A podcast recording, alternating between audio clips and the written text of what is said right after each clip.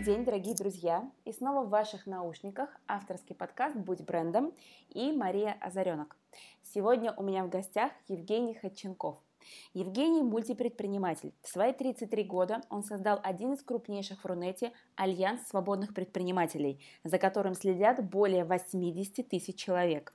Евгений имеет более 4 миллионов подписчиков в проекте «Твой старт», владеет сервисом по созданию мобильных приложений App Global, сервисом по чат-ботам Чат-форма, создатель проекта по строительству суперэнергоэффективных экодомов Солик Дом – и на самом деле я могу перечислять очень-очень долго. Евгений, привет.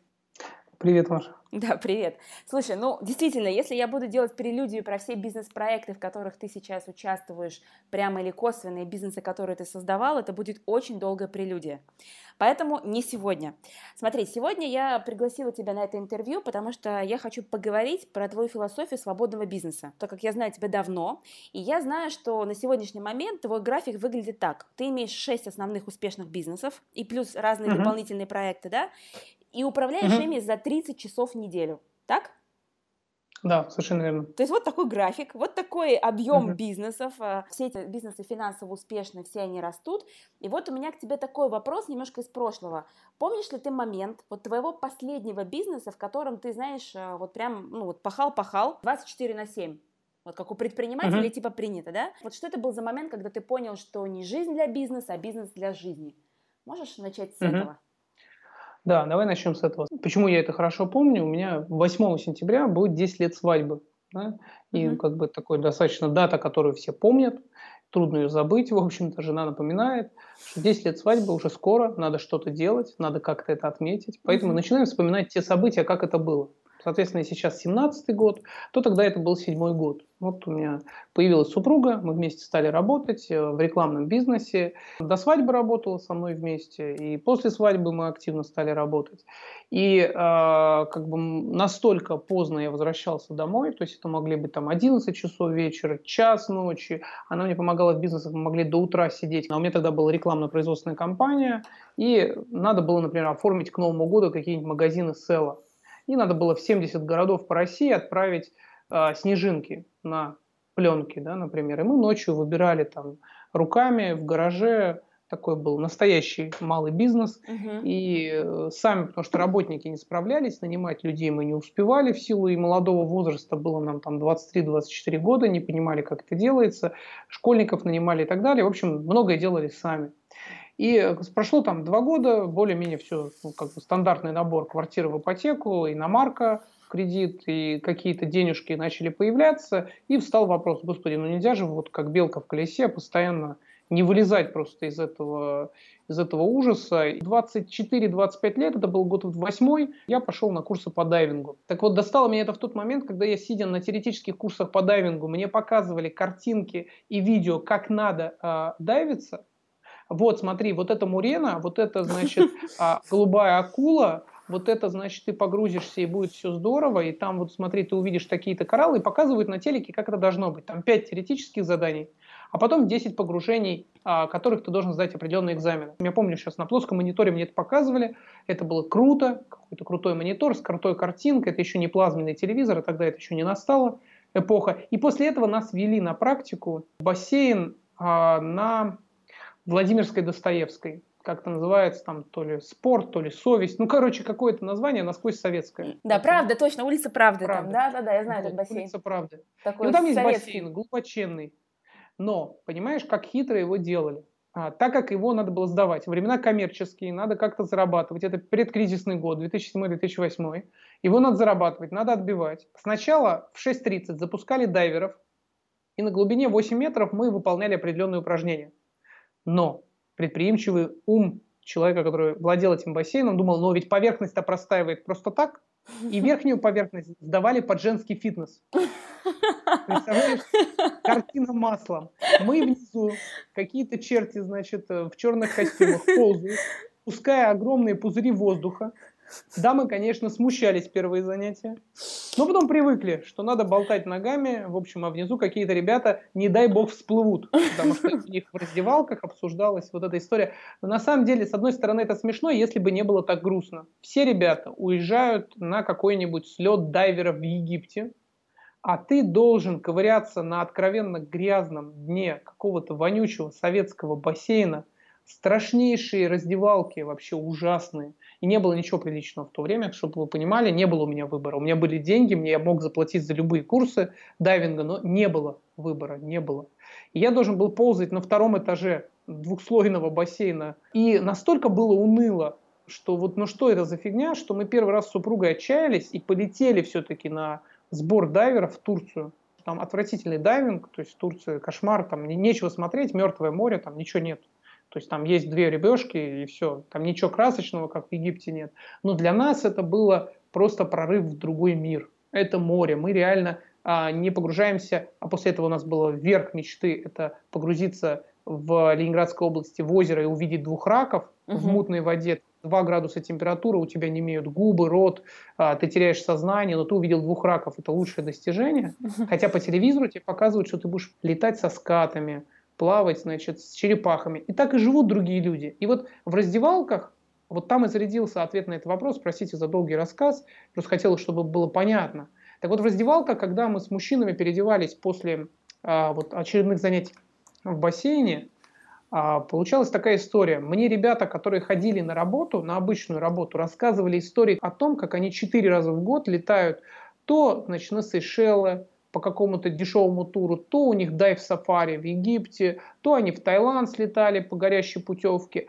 А я не могу улететь от своего бизнеса никуда. Угу. Вот я улетел на 10 дней Э, от своего рекламного бизнеса, вернувшись, как бы обалдел, сколько всего произошло без меня, и там несколько литров дорогущей краски украли, и продукции вынесли. То есть началось воровство, разгильдяйство и так далее. Я понял, что вот надо что-то менять, и спустя, наверное, меньше года прошло до того сознания, когда мы продали бизнес полностью. То есть нашли покупателя, продали этот бизнес, сказали, все, хватит, э, больше никогда мы не будем заниматься такими вещами, и а, создали один из первых тогда интернет-магазинов.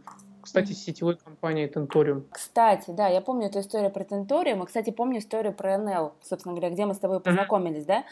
А скажи, а твой интерес к сетевому бизнесу, который был на определенном этапе, он был как mm-hmm. раз продиктован вот этой историей с пассивным доходом, который там возможен? Или как? Да, да, mm-hmm. безусловно. То есть я с сетевым бизнесом тоже познакомился, знаете, достаточно интересно. То есть э, надо понять, что с сетевым бизнесом, в принципе, я познакомился тогда, когда жену потащил на 14 февраля на какое-то мероприятие одной из сетевых компаний.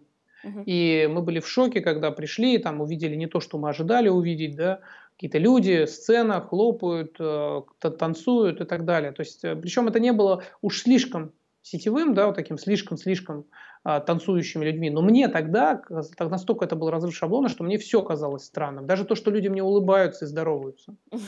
И это мне казалось странным, потому что в моем мире предпринимательства все были, ну, как бы человек человеку враг.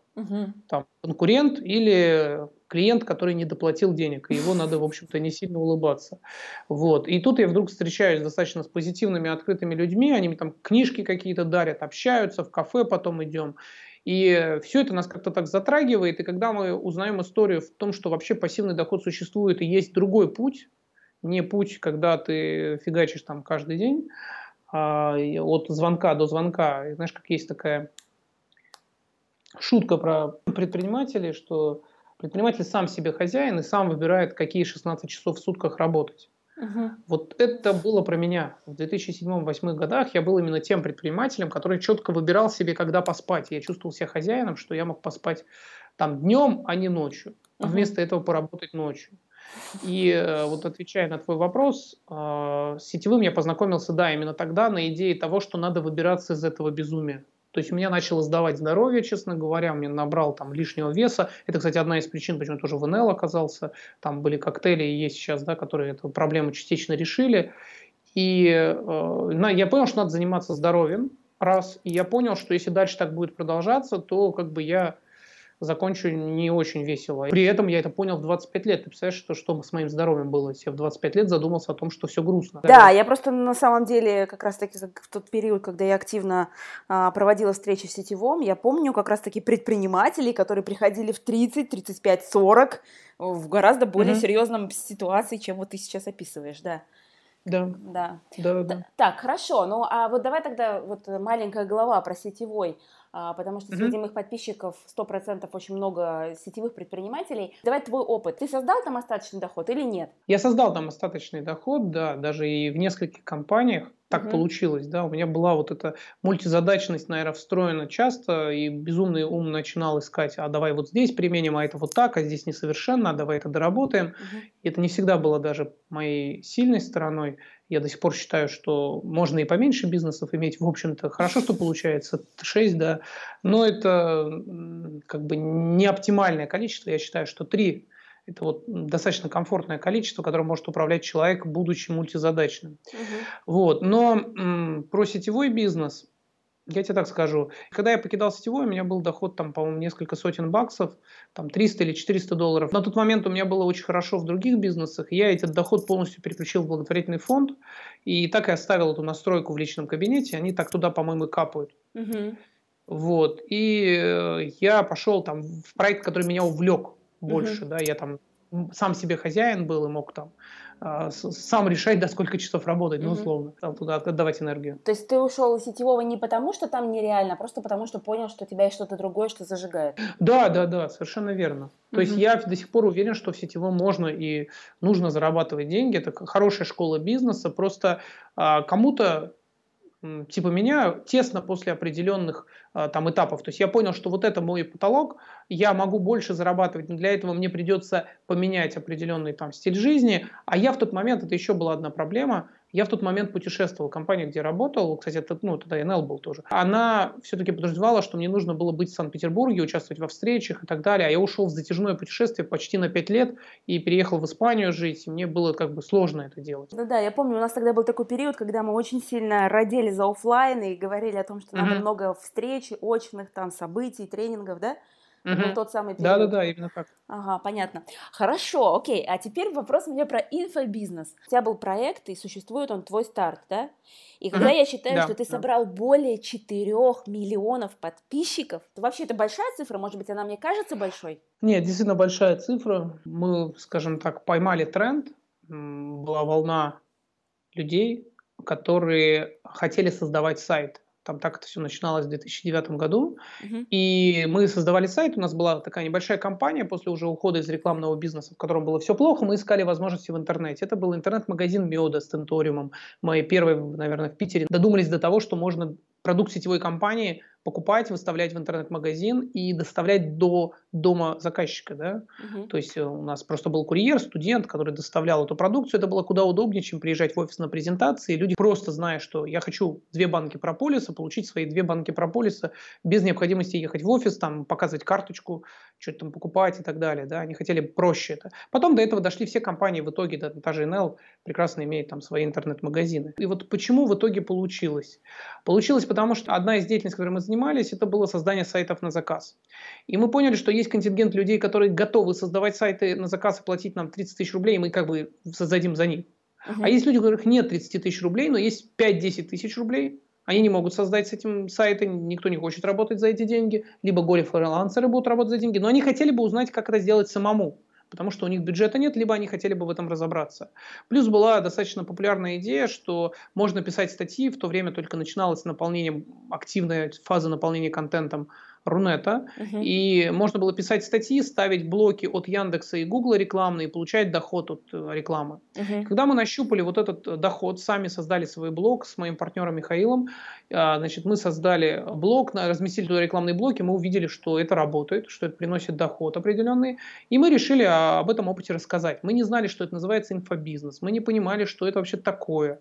Мы просто рассказали одному человеку, второму человеку, третьему человеку, делали консультации, потом узнали, что бывают вебинары и тренинги, пошли, поучились, как это делается немножко, и только спустя 2-3 года узнали вообще, что бывает такое слово инфобизнес, это придумано давно в Штатах, потом это пришло сюда там с определенной школой и течением. И только, наверное, вот в 2010-2011 году мы узнали, что, оказывается, кто-то еще этим занимается. Такая uh-huh. глупая ситуация произошла. То есть мы такие дикие мы как бы заново, в кавычках, изобрели это направление. И у нас в то время был очень сильный бизнес-наставник, который нам объяснил одну вещь. А, сколько бы денег ты ни зарабатывал, 30-40% верни обратно в рекламу.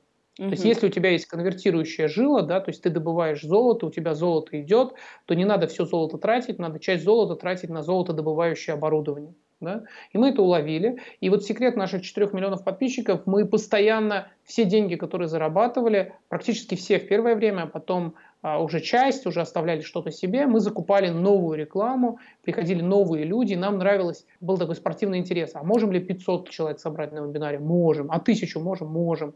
И потом поставили рекорд 5000. Это так, даже для мира это был очень серьезный рекорд. В то время это был год 11 и нас приводили в пример там на конференциях американских, что там Crazy Russian Guys а, собирают в эфире, короче, 5000 человек. И включали записи наших а, вебинаров прямо да, на русском, а, делали транслит на английском, объясняли, что мы там рассказываем. Это был как бы прорыв это был прям прорыв, и тогда сервера даже не могли выдерживать. Это сейчас технологии могут выдержать любое количество участников, и там Российская Православная Церковь проводит э, молебны, блин, в, в вебинарах, да, то есть угу. проводит какие-то агитационные речи, э, политические лидеры проводят речь. А тогда все, нет, этого близко не было. 5000 человек собрать на вебинаре, нам потребовалось арендовать несколько серверов в Аризоне, которых украинские программисты связывали в единую сетку, чтобы они могли выдержать вообще вот этот вебинар. И Обалденно. то в конце он рухнул, понимаешь? Нет, я не, не представляю. Слушай, и это все вы рассказывали про твой старт. То есть твой старт это по сути как э, начать да. бизнес. Это как начать бизнес именно в интернете и только на одной философии. Тогда мы ничего больше не умели. То есть надо сказать, что вот эти 10 лет, благодаря тому, что я окунулся в тренинговый бизнес и столкнулся с творчеством Роберта Киосаки, прочитал все книги, стал фанатом, несколько лет вел денежный поток и вообще до сих пор как бы поражаюсь там, идеологии остаточного дохода, а, инвестиций в недвижимость, вообще идеологии инвестиций. Вот это все комплексе, да, а позволило мне развиваться на, с такой скоростью, что сейчас для меня ну, совершенно нормально, что 4 миллиона подписчиков, да, цифра звучит. Совершенно нормально, что технологии меняются каждый день, и если ты вот не успеваешь за этими технологиями следить, то ты буквально через год-два на обочине сидишь. Угу. То есть вот, э, наверное, побочный эффект сбора 4 миллионов подписчиков и того, что я пришел в тренинговую индустрию, то есть когда ты кого-то учишь и когда ты делишься какими-то знаниями, ты в этом сам отлично разбираешься.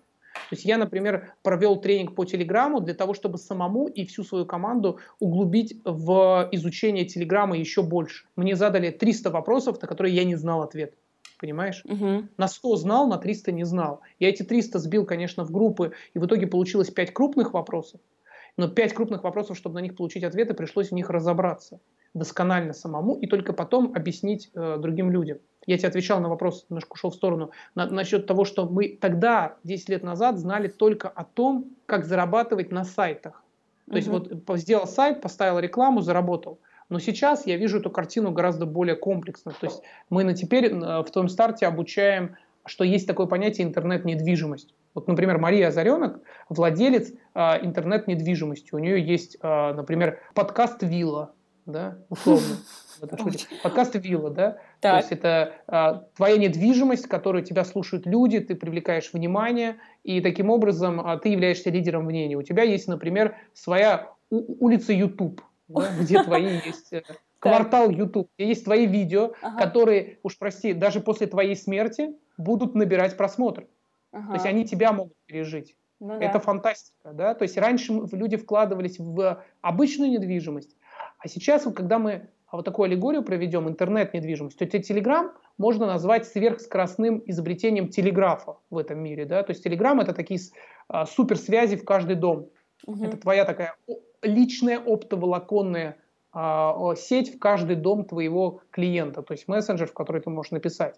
То есть а, теперь а, твой старт, мы его называем твой старт 3.0, это концепт, который вобрал в себя все лучшее из твоего старта 1.0, 2.0. Но сейчас мы не просто говорим, ребята, создавайте сайты, зарабатывайте тем, что пишете статьи и продаете рекламу. Мы показываем, чем ты на самом деле владеешь. Потому что очень интересно, вот те люди, которые начинали с нами в девятом, в десятом году, сейчас стоимость их сайта выросла, э, ну это трудно, конечно, отслеживать, потому что трудно точку нуля понять, сколько раньше стоил их сайт. Ну, в общем, их сайты могут стоить сейчас 2 миллиона, 5 миллионов, 10 миллионов, потому что у кого трафик, тот и король в нашем мире. Угу. То есть если у вас сайт, который был создан 10 лет назад, и он сейчас получает хотя бы посетителей 100 тысяч в день. Мгм. И это нормальная история, потому что для вот наших ребят, которые с нами начинали, это ничем не выдающийся показатель.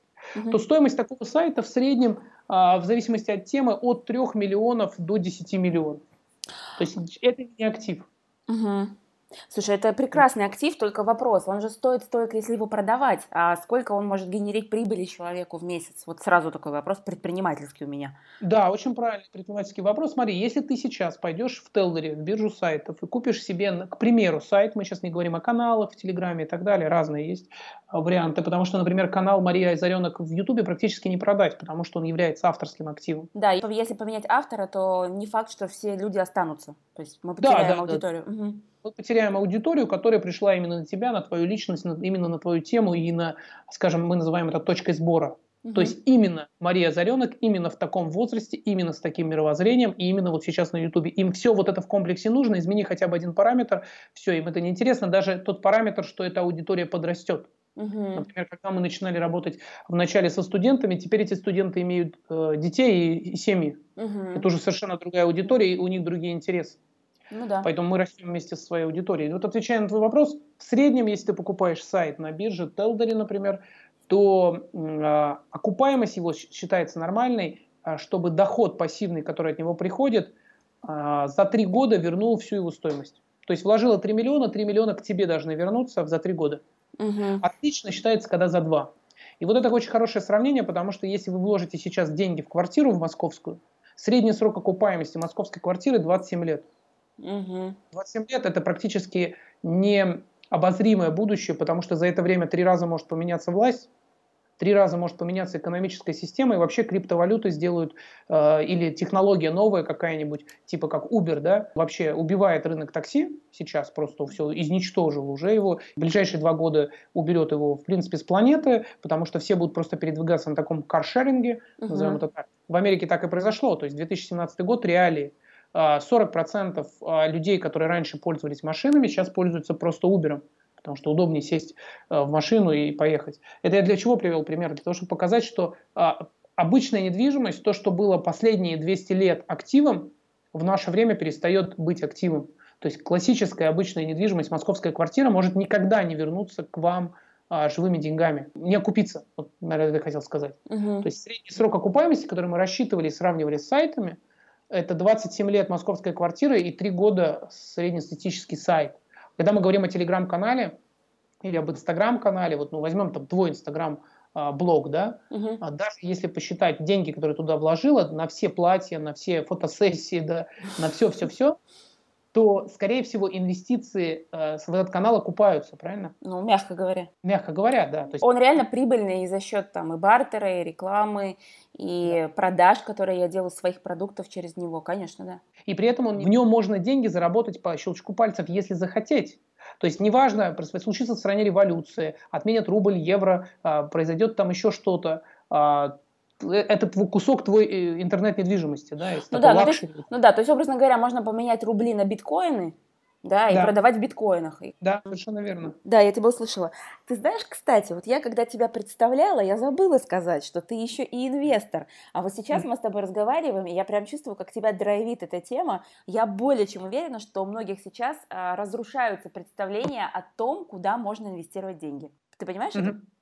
То есть ты сейчас совершенно другие перспективы показываешь. И, совершенно объективно, да, и по поводу недвижимости и так далее. То есть, ну хорошо, окей. А, Значит, в твоем старте вы учите людей инвестировать в интернет-недвижимость. Или создавать ее. Да, да. Мы учим создавать, инвестировать и создавать целостные проекты, ориентированные в итоге на построение активов интернет-недвижимости. Вот, ну, живой прямой пример – это проект, который ты перечислила, Солокодом. А, Мы не идем а, путем стандартной а, строительной компании 90-го года. Как действовала компания 90-го года? Как она делала? Она на столбах и на домах развешивала или писала просто из баллончика краски «Строим срубы» Мгм. телефон. Правильно? Ну, ну кто-то эволюционировал, сделали лендинг, начали запускать туда лидов, там, обзванивать этих лидов, ходить на тренинги, учиться там вежливо общаться с клиентом, это уже в России считается практически э, ноу-хау, да, просто не нахамить клиенту, это уже круто. И э, в итоге, как бы, ну, немножко эволюционировали компании, появились сайты, люди заходят, смотрят а, какие-то образцы, самые продвинутые компании начали делать там инстаграм-блоги и выкладывать фоточки со строительства, и все. Ну, в принципе, вот путь э, средней компании. В основном все-таки до сих пор даже вот в Краснодарском крае, даже даже в Москве, давайте будем честными, а, часто работает там сарафан или просто объявления на столбах до сих пор работают, или какая-то там интернет-реклама вкладывается, и все. Но это классический путь. Вложил деньги, получил клиента. Мы идем другим путем. Мы говорим, окей, давайте мы будем вести блог на YouTube о том, как мы строим дом, и показывать все детали, отвечать на вопросы. Давайте мы будем вести прямые трансляции, стримы из контакта и показывать, какую лучше дрель, а, болгарку или септик выбрать для дачного участка. Давайте мы будем в Инстаграме писать э, и снимать ролики про наших довольных клиентов, которые живут в наших домах и платят за электричество э, в 2-3 раза меньше. То есть вот фишка наших домов в том, что вы платите за коммунальные расходы сильно меньше, потому что, ну, короче, меньше э, нужно тратить. Ну, в общем, энергоэффективные. Угу. Энергоэффективно. Короче, тепло не уходит, все внутри тепло, а летом прохладно. У меня вот дома сейчас, откуда идет как раз этот каз, да, где я с тобой разговариваю, а, не нужны кондиционеры, потому что такие вот интересные стены у нас. Ну вот, а, и для чего я привел этот пример? Для того, чтобы вам показать, что сейчас парадигма изменилась. У нас автор – это дружелюбный блогер на Ютубе. Автор – это как бы владелец строительной компании, он при этом очень хорошо говорит, у него красиво а, поставлена речь, он шуточки-прибауточки в трансляциях отпускает, создает с людьми отношения – но параллельно каждый понедельник мне в мой телеграм-чат отчетности по соло-кодому падают следующие цифры. Мы приросли в Ютубе на 100 человек, плюс 700 подписчиков в e-mail рассылке, плюс 200 подписчиков ВКонтакте, группа выросла на 500 человек, там, да, условно. И мы видим приросты наших активов каждую неделю, как биржевая сводка. А, например, самый популярный канал по строительству имеет в среднем 500 тысяч просмотров на каждое видео. На каждое видео. То есть этого не имеет ни одна строительная компания в России не имеет 500 тысяч переходов на свой сайт. Угу. В принципе, за год, понимаете? За год не имеет. 500 тысяч а просмотров или переходов? Просмотров. А, просмотров. Но это достаточно, потому что эти видео 20-30 минут. Там видео история семьи, которая создала себе круглый дом или история семьи, которая решила построить дом за миллион. Угу. И вот это как бы э, ребята, которые начали 5 лет назад снимать видео, и вот сейчас, спустя 5 лет, у них 500 тысяч просмотров. А угу. мы молодые. А это русские, кстати, ребята или нет? Это русские, это форум Хаус. Угу. Это так. самый популярный форум который долгое время был форумом и вовремя понял, что нужно уходить в блогер-формат. И они стали снимать выпуски, дорогая техника, разъезжать по домам, а, к строителям приезжать, то есть к своим форумчанам приезжать и снимать а, про них интересные сюжеты. Ага. Дом из бруса, система автополива, как очистить ваш пруд, там, ну, как жизнь за городом, короче. Угу. И все, что ее касается. В основном строительство, ландшафтный дизайн и так далее. Это огромные деньги, там огромные чеки, соответственно, реклама продается на бешеные деньги, опять же, это ну, лидер в этой сфере. И мы понимаем, что будучи на 10% форум хаусом, хотя бы через 3 года, мы уже заткнем за пояс все компании. Теперь мы их обогнали всегда на 3 года, понимаешь? Uh-huh, Они никогда это не догонят. Пока подписчики еще дешевые, пока информационный фон еще не занят полностью в этой теме. То есть смотри, вот грубо говоря, для стратегии этого бизнеса вы выбрали как раз-таки подход через uh, вот эту интернет-недвижимость, как ты говоришь, да? Да. И, uh, и еще, если я правильно услышала, в проекте есть некое лицо, некий бренд человека, который говорит, рассказывает эту историю, правильно? Угу, а, то есть это как бы хороший пример. То есть, а этот человек, он является совладельцем, да? Да, этот человек является владельцем. Это вот как раз близко к моей теме, потому что я изучаю как раз тему, связанную с личными брендами. А, то есть возникает такой эффект. Вы берете а, френдли площадку, то есть то место, где можно рассказывать историю. Вы берете да. человека, который имеет отношение к бизнесу, он горит за него, ему это интересно, да. и он готов классно об этом с душой, с искоркой, со всеми делами рассказывать эту историю, общаться, отвечать на вопросы, записывать ролики, делать интервью и прочие вещи, так? Совершенно верно, да. Ты правильно отметила, что личный бренд здесь имеет огромное значение, потому что а, в данном случае мы очень открыты к потребителю. Так вот, Солокодом, да. Это проект, в котором мы показываем, что мы дружелюбные, открыты к потребителю, и у нас а, можно прийти в дом к самому строителю, то есть к самому организатору. Mm-hmm. Можно прийти домой, пощупать его стены, как он сам себе построил. А то обычно сапожники без сапог, да, и строители с э, отвратительными домами или никогда себе сами дома не строили. У нас обратная концепция. Вот дом, где я живу, показывает наш Юрий Коваленко, да, эксперт нашего проекта и совладелец. Он говорит, вот дом, вот я так сделал стены, потому-то, а вот так я сделал камин, потому-то, а вот так пол, потому-то. А вообще, если хотите, приезжайте, я провожу экскурсии в своем доме в Краснодаре несколько раз в месяц. Приезжайте, я вам все покажу. Можно на объекты моих клиентов съездить, а можно посмотреть просто все изнутри у меня дома. А можно просто сразу и по интернету заказать, и мы вам домокомплект пришлем в коробочке, как лего. То есть наша фишка, что мы домокомплект высылаем, человек на месте за три дня собирает дом. Вот еще одна фишка. Да, да, да. То есть мы прям высылаем готовые дома. А, собирает дом, ну там потом просушка и все, и можно пользоваться. Так вот, а, история-то о чем?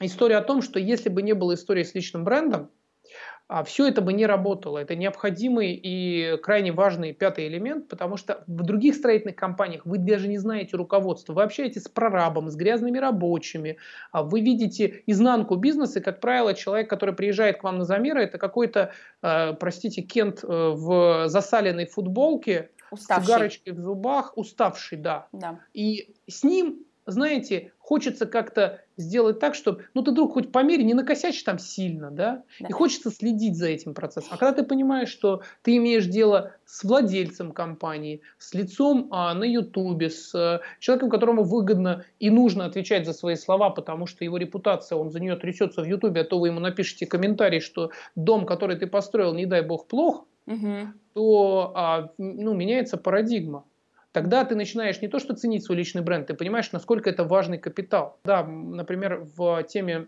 строительства, да, клиенты не созревают. Нельзя им на вебинаре сказать, а сегодня вечером при покупке дома вы получаете бейсболку в подарок. Да-да-да. То есть так, так не прокатывает. Конверсия 30%. Да-да-да. 30% людей купили дома. Нет, но у нас конверсия, знаешь, что считается? Когда человек приезжает к нам на день открытых дверей или на экскурсию. А, То есть да. в этот момент он заражается идеей, он не может жить уже в других домах, он понимает, что все остальное это какой-то развод, что он нашел свой iPhone в мире домов. И вопрос, когда он дозреет. Угу. Надо с женой поговорить, надо чертеж начертить, надо квартиру продать. Зреют а, от одного до бесконечности лет, много лет могут зреть. Но рано или поздно они приходят и говорят, давай, да, это, кстати, ты сейчас иллюстрируешь такой триггер, который называется вовлечение в обладание. Мы на мастер-группе как раз прорабатываем тему вот такого вовлечения клиентов э, в процесс. Это очень круто работает реально, потому что когда ты приехал, ощутил энергетику, и общение, и как это может быть у тебя, примерил на себя, тебе это уже поселилось, и все. Угу. И если для тебя это актуально, ты просто уже ищешь возможность и с очень большой вероятностью если никто не предлагает чего-то такого же, такого же ценного, да, то есть если не перехватывает, то он созревает и покупает. Круто. Угу.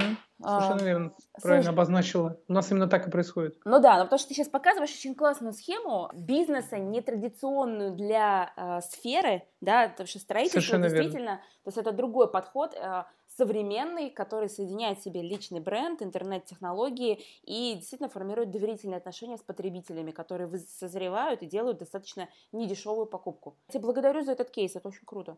Потому что мы таким образом, понимаешь, сейчас реализуем проекты даже строительства гостиниц на Краснодарском побережье. Да? То есть к нам приходят люди в итоге от домов к концепции «а давайте построим эко-отель».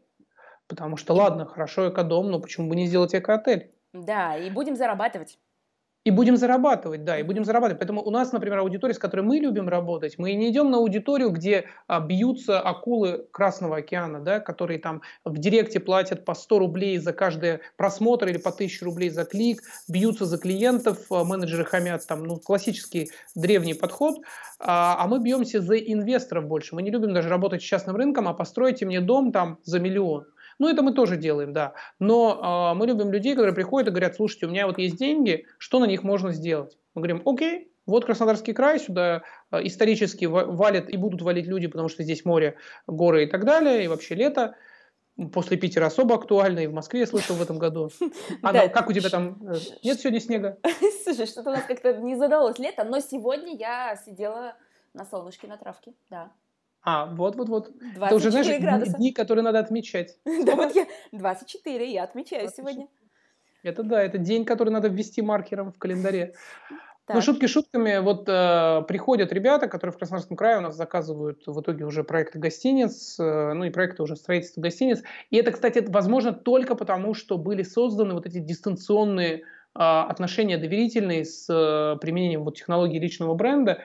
Это не было бы возможно с компанией, которую вы просто нашли в интернете. Это плоский сайт, в котором стоит, э, знаете, деловая официальная в пиджачке фотография директора, который говорит, а, наша задача заботиться о том, чтобы ваш дом был обителью счастья, ну и там бла-бла-бла-бла-бла, да, вот да, этот да. ужас, который все понимают, что это лажа, все понимают, что основная задача этого человека срубить на тебе кучу денег, но как бы принято писать так. Угу. Вот мне кажется, этот подход отмирает, когда мы официальные слова пишем, потому что сейчас даже крупнейшие бренды в Инстаграм, пардон, показывают а, сторис с заводов, как они производят обувь Nike, например. Nike, у него есть э, профиль, и он показывает, как вот они тут делают а, футболочки, как новая линия вышла, как делает она кроссовочки. То есть это тренд. Надо показывать изнанку бизнеса, надо, надо выходить к людям в их пространство, в Инстаграм, а, ВКонтакте, Фейсбук и быть на одной волне. Иначе,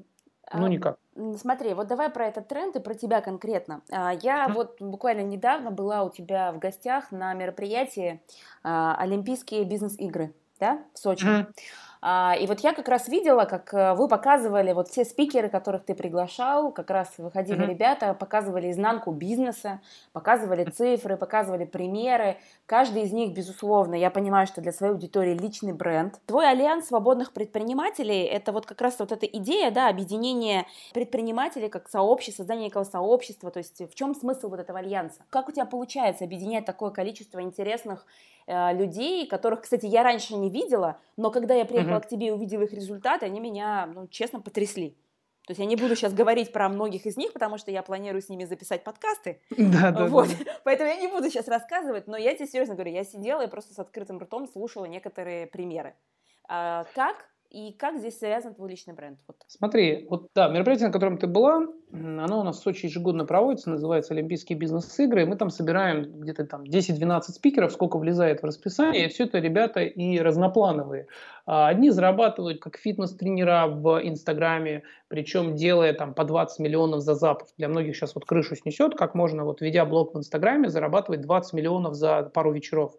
20, еще раз, да, не 2, не 0,2, а 20 миллионов, да, а, благодаря тому, что человек нашел свою аудиторию, свое предназначение ведет, ну, супер свободный бизнес. Он живет, блин, в Сибири, а, в в очень маленьком городке, насколько я сейчас знаю, да, сейчас в Москву переезжает немножечко, но в целом ему в Сибири так хорошо, и занимается просто несколько часов в день, кстати, гораздо меньше, чем я, там, чем со своими там 30 часами, Ярослав занимается этим еще меньше, да, угу. и, э, и при этом имеет такие результаты. И про каждого спикера действительно вот этой нашей тусовки можно говорить отдельно. Что их объединяет всех? А, концепция свободного бизнеса. То есть это ребята, у которых нету офисов как таковых. Так они есть, может быть, где-то вот как у меня сейчас, да, у меня есть рядом с домом, то есть у меня есть ну, там любимый дом, любимое место за городом, где я живу, и у меня ровно там в 17 метрах от дома есть отдельное помещение, где есть офис. Вот я туда захожу, чтобы дети, дети просто не мешали, да, и чтобы была тишина, там звукоизоляция для того, чтобы записывать видео и там другие вещи делать, совещания проводить. И все, я уже в своем гнезде что mm-hmm. называется, бизнес-гнезде. Это моя свобода. У ребят кто-то путешествует хронически. Вот я 7 лет, например, жил в путешествиях с одним ноутбуком, там, айфоном и управлял командой там, из 100 человек в разных проектах, понимая, что сейчас там то самое время, когда ну, нужно это было делать. Потом у меня начался этап детей, и я устал от путешествий с детьми, это как бы муторно за границей, решать вопросы там. Ребенок заболел, принеси парацетамола, в магазине нет парацетамола, потому что в этой стране он тупо запрещен, и поехали там поплыли, да. Угу. Но в любом случае, возвращаясь к теме того, а как же умудряются все эти ребята зарабатывать серьезные деньги, да, и при этом, то есть рушить все на самом деле стереотипы, нужен офис, нужны вложения, нужно, чтобы зарабатывать, можно только в этих нишах. То есть каждый человек, который выступал, он зарабатывает в такой нише, в которой многие скажут, да как можно вообще здесь зарабатывать? Например, наверняка ты запомнила Ивана, да, с темой соционики, да? Да, я запомнила. Это трудно не, не запомнить. Там, Иван Лимарев э, зарабатывает тем, что помогает людям освоить профессию а, официально уже признанной науки по сути, а, то, что человека можно определить по социотипу, по строению лица, можно понять его сильные и слабые стороны и применить на практике. То есть это не какая-то там эфемерная а, западная астрология, которая говорит, нам сегодня весы вступают в конфликт со стрельцами, останьтесь дома, кушайте мороженое. Ну, то есть, как бы, я сам такие прогнозы могу по 10 на дню составлять. А там совершенно практические прогнозы, где человеку объясняется, что вот ты Штирлиц, например, это мой социотип. Ты свой, кстати, узнал? А, нет. Нет? Я, я, я, не, потом, кто. я не узнала, но, но я сразу же после его выступления пошла, все оформила, я узнала по своему, как это, физиогномическому типу особенности себя и уже проверила угу. нескольких важных людей, кто они. Да, это очень круто, когда на встрече вы можете считать человека, то есть его сильные и слабые стороны. Не то чтобы это использовать, но просто учитывать, что, например, штирлицы, такие как я, да, они любят порядок и дисциплину. У меня дома, если там, я не знаю, чайник стоит не на той комфортке, доходит иногда до таких случаев, да, есть специальный комфорт для чайника, и там стоит чайник. Если он стоит не на той комфортке, то мне как-то беспокойненько, понимаешь? Uh-huh. И в бизнесе такая же история. Но я привел вам пример Ивана для того, чтобы э, вы поняли, что вот совершенно необычное увлечение – человека, которое превратилось в оплачиваемое хобби, потому что он стал помогать людям бизнеса и людям не бизнеса решать свои ежедневные жизненные задачи, а, используя такой инструмент, как соционика. Кто-то решает жизненные задачи, используя деньги и бизнес, кто-то решает через соционику связи, знакомства, личный бренд и так далее. Я объединяю всех этих ребят а, с одной лишь целью. Вот Альянс свободных предпринимателей родился потому, что мне самому это нужно прежде всего. То есть я, когда приезжаю на мероприятие Олимпийские бизнес-игры, 3-4 сессии веду я, а остальное время я сам сижу в зале и записываю за этими ребятами, потому что собрать воедино людей, которые э, имеют там семизначные обороты и при этом зарабатывают деньги абсолютно разным подходом. Кто-то вкладывает деньги в рекламу, кто-то вкладывает деньги только в Инстаграм, кто-то на телевидение, кто-то вкладывает в YouTube – например, как Паша Багрянцев, который выступал, да, у него совершенно там а, космические результаты в Ютубе.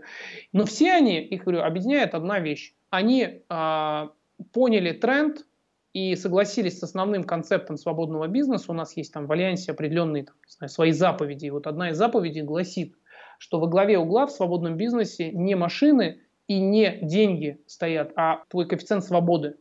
То есть насколько ты можешь уехать э, за границу, насколько ты можешь оставить свой бизнес. Ну, это достаточно избитая вещь в бизнес-тренинге. Хочешь узнать, какой у тебя бизнес, уедь там на э, три недели из этого бизнеса. Мы немножко шире на это смотрим. Мы говорим, сколько дней в месяц ты можешь со своей семьей после пяти выключить телефон. Да? То есть пять все настало, ты выключил телефон – и э, твои обязательства, которые ты набрал в бизнесе, бог с ними, с прибылями, там, и, и выручками, и доходами, может быть, они немножко просели, но не поставил ли ты себя в такую ситуацию, когда твои обязательства, твои э, амбиции и твои встречи там, с якобы важными людьми, которые, ну, а я считаю, что единственно важные действительно люди, это там близкий круг друзей и э, твоя семья, угу. Так вот, э, вот действительно ли ты можешь этим людям посвящать время после пяти? Угу. Если да, это свободный бизнес. Если нет, ты в иллюзиях, друг. Угу. Получилось так, что ты думаешь, что ты свободный, но по факту ты выбираешь, какие 16 часов работать и какой выходной из двух работать. В субботу или в воскресенье, да? У тебя нет выбора там не работать в эти дни, потому что у тебя уже набрано обязательств по самые помидоры. Угу. Ты уже не можешь просто отказать этим людям, потому что иначе порушится вся цепочка, и как карточный домик у тебя начнет падать вся схема бизнеса, да, потому что эти люди ждут от тебя работу по субботам, они ждут, что ты будешь в 8-9 вечера на связи а, и ждут, что можно тебе в 11 позвонить, и ты обязан ответить 30 минут, будешь с ними общаться. Угу. Вот. Наверное, вот это а, объединяет этих ребят, но Самое главное, вот этот альянс, он зародился потому, что эта идея сейчас в том мире, в котором пропагандируется идея достигаторства, то есть поставь цель, цель на миллион, поставь цель на 20 миллионов, поставь цель на 30 миллионов, фигач, напиши декларацию. Если ты этого не сделаешь, то ты потеряешь там машину, зубы, паспорт, побреешься на лысо. То есть люди дают там очень сложные стрессовые обещания, угу. особенно в Москве много таких, да. Да, план и... кинжал. План кинжал, да идут на пролом а, и как бы идут через стресс. То есть у них концепт такой. Ты ленивая сволочь, возьми себя в руки. Именно поэтому я считаю успех бешеной сушки огромный, да, проект, в котором там уже, я не знаю, там многомиллионные выручки каждый месяц, потому что там гнобят людей и говорят, так, ты жирная свинья, ты должна просто худеть мгновенно, и ты не можешь похудеть, если ты не будешь э, фигачить. Ну вот каждый пост Смольного, он об этом. Да? Если ты не поставишь себе огромную цель и не будешь худеть, другого пути нет. Вот концепт свободного бизнеса, он говорит, а есть другой концепт. То есть есть концепт, когда ты в кайф, через позитив, через нахождение дела, которое тебя зажигает, через единомышленников, с которыми ты можешь провести час времени, а окажется, что это пять часов незаметно пролетело. То есть время, где, знаешь, останавлив... не останавливается, а наоборот летит очень быстро. Uh-huh. То есть вот такое общество людей. А, вместе выезжая на яхтах, то есть вместо того, чтобы встретиться в Москве, вы там договорились, и там у вас тусовка на яхтах э, в Турции. По ценнику это очень часто отдохнуть в Подмосковье, совпадает с тем, чтобы съездить в Турцию на яхтах покататься. Но не все могут себе это позволить. Угу. Поэтому основной концепт свободного бизнеса – это уровень свободы, который ты можешь себе позволить. И э, второй концепт – это то, что есть другой путь. Не только э, через «не хочу», через «не могу», через преодоление. Очень часто это не женский путь, например, и не всем мужчинам он подходит, потому что люди гробят себе здоровье, там, ставят огромные цели. Да, я, я не против того, что надо ставить цели все окончательно я не могу сказать, что целеполагание не работает. Оно работает, но есть два пути. Через стресс и через а, более приятные. Более экологичный, быть. более экологичный О, способ. Правильно, правильно. Твой, твоя фирменная фраза. А, более ну да, меня это слово сейчас звучит много, потому что мне очень а, понятна трансформация. Я сама переходила от а, такого жесткого способа ведения бизнеса к занятию тем, что вдохновляет и в какой-то более расслабленной манере. Но, слушай, ну вот давай так, я э, такой вопрос задам. А угу. как вообще попасть в это сообщество, в альянс свободных предпринимателей? Угу. Ведь, ну вот где вот этот переход? Вот есть люди, которые работают, работают. Как перестать быть белочкой? Как перестать быть белочкой, да. Смотри, у нас есть, э, ну, из имеющихся сейчас возможностей, можно почитать, полистать наш блог, там в отрывочных сведениях все набрать. А вообще мы а, сделали такую бизнес-игру, подчиняясь трендам времени, что тренинги уже, конечно, это замечательная штука, но люди любят играть в игры. Да, и у нас есть ага, геймификация. геймификация. Ага. Точно, точно. И мы фанаты геймификации, э, и мы ну, много раз проверили, что геймификация люди в состоянии игры добиваются больших результатов, поэтому настольные игры так хорошо нам западают, и мы, будучи взрослыми, играем в настольные игры и очень много о себе понимаем, играя в настольные психологические игры. Есть очень хорошая фраза от компании Rich Dad, это компания Роберта Киосаки, которая мне вот запала в душу лет шесть назад. Я под эгидой этой фразы проводил много игр денежного потока. Фраза звучит так. Как мы играем, так мы и живем. Эта фраза, она действительно отражает, что то, как мы ведем себя на волейбольном поле, в командной игре, в индивидуальном зачете, то, как мы играем в настольные игры, какие решения принимаем, как конфликтуем или выходим из конфликтов, как находим улыбаемся человеку, входим в доверие и э, находим какие-то интересные общие моменты, которые можно превратить уже в то, что мы называем там связями, да, и дружбой, не дай бог, и так далее, и так далее. И эти вещи зарождаются у ребенка в игре, и у взрослого эти навыки отлично появляются в игре. Поэтому у нас есть игра, называется она «Твой старт», версия 3.0, а она идет 15 дней и стартует каждые две недели. Мы набираем определенный пул людей, тысяча-две тысячи человек, и они играют в эту игру. Угу. Главный приз – это билет за наш э, счет в Сочи.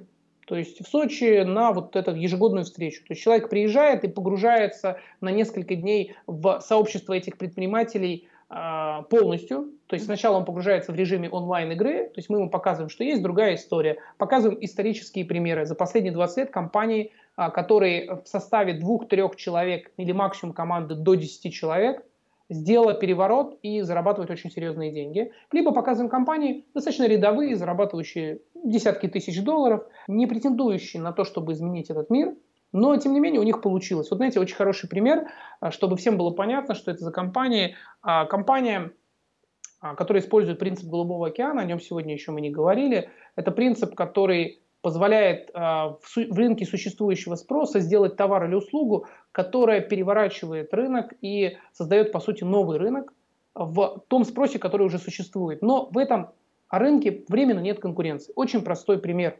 Это ребята, которые выпускают дровоколы. То есть вся Россия, э, та, которая не в Москве, не в Питере, для отопления загородных домов использует какое-то топливо. Либо это дизель, либо это газ, и достаточно часто это дрова. Чтобы рубить дрова, все знают, есть топоры. Да. У топора есть одна проблема. Им не может пользоваться женщина, достаточно тяжело разрубить большое э, бревно, и он травмоопасен невероятно. То есть, если вы промахнулись или соскочило э, вот это лезвие, то вам в ногу прилетело «будь здоров». Никакая зимняя одежда не спасет, топор как бы разрубает ноги на раз-два. А, и, казалось бы, нерешаемая проблема, но есть изобретатели, которые изобретают постоянно какие-то продукты, и маркетологи, которые продвигают их на рынке. Есть дровокол. Вот представьте себе лезвие топора, которое перевернули вверх ногами, облекли а, в а, конструкцию, которая напоминает, ну как вам объяснить, это круглая рама, и в нее внизу запаяли лезвие топора. И угу. теперь не топор ударяет по бревну, а бревно ударяется об лезвие поднятого топора.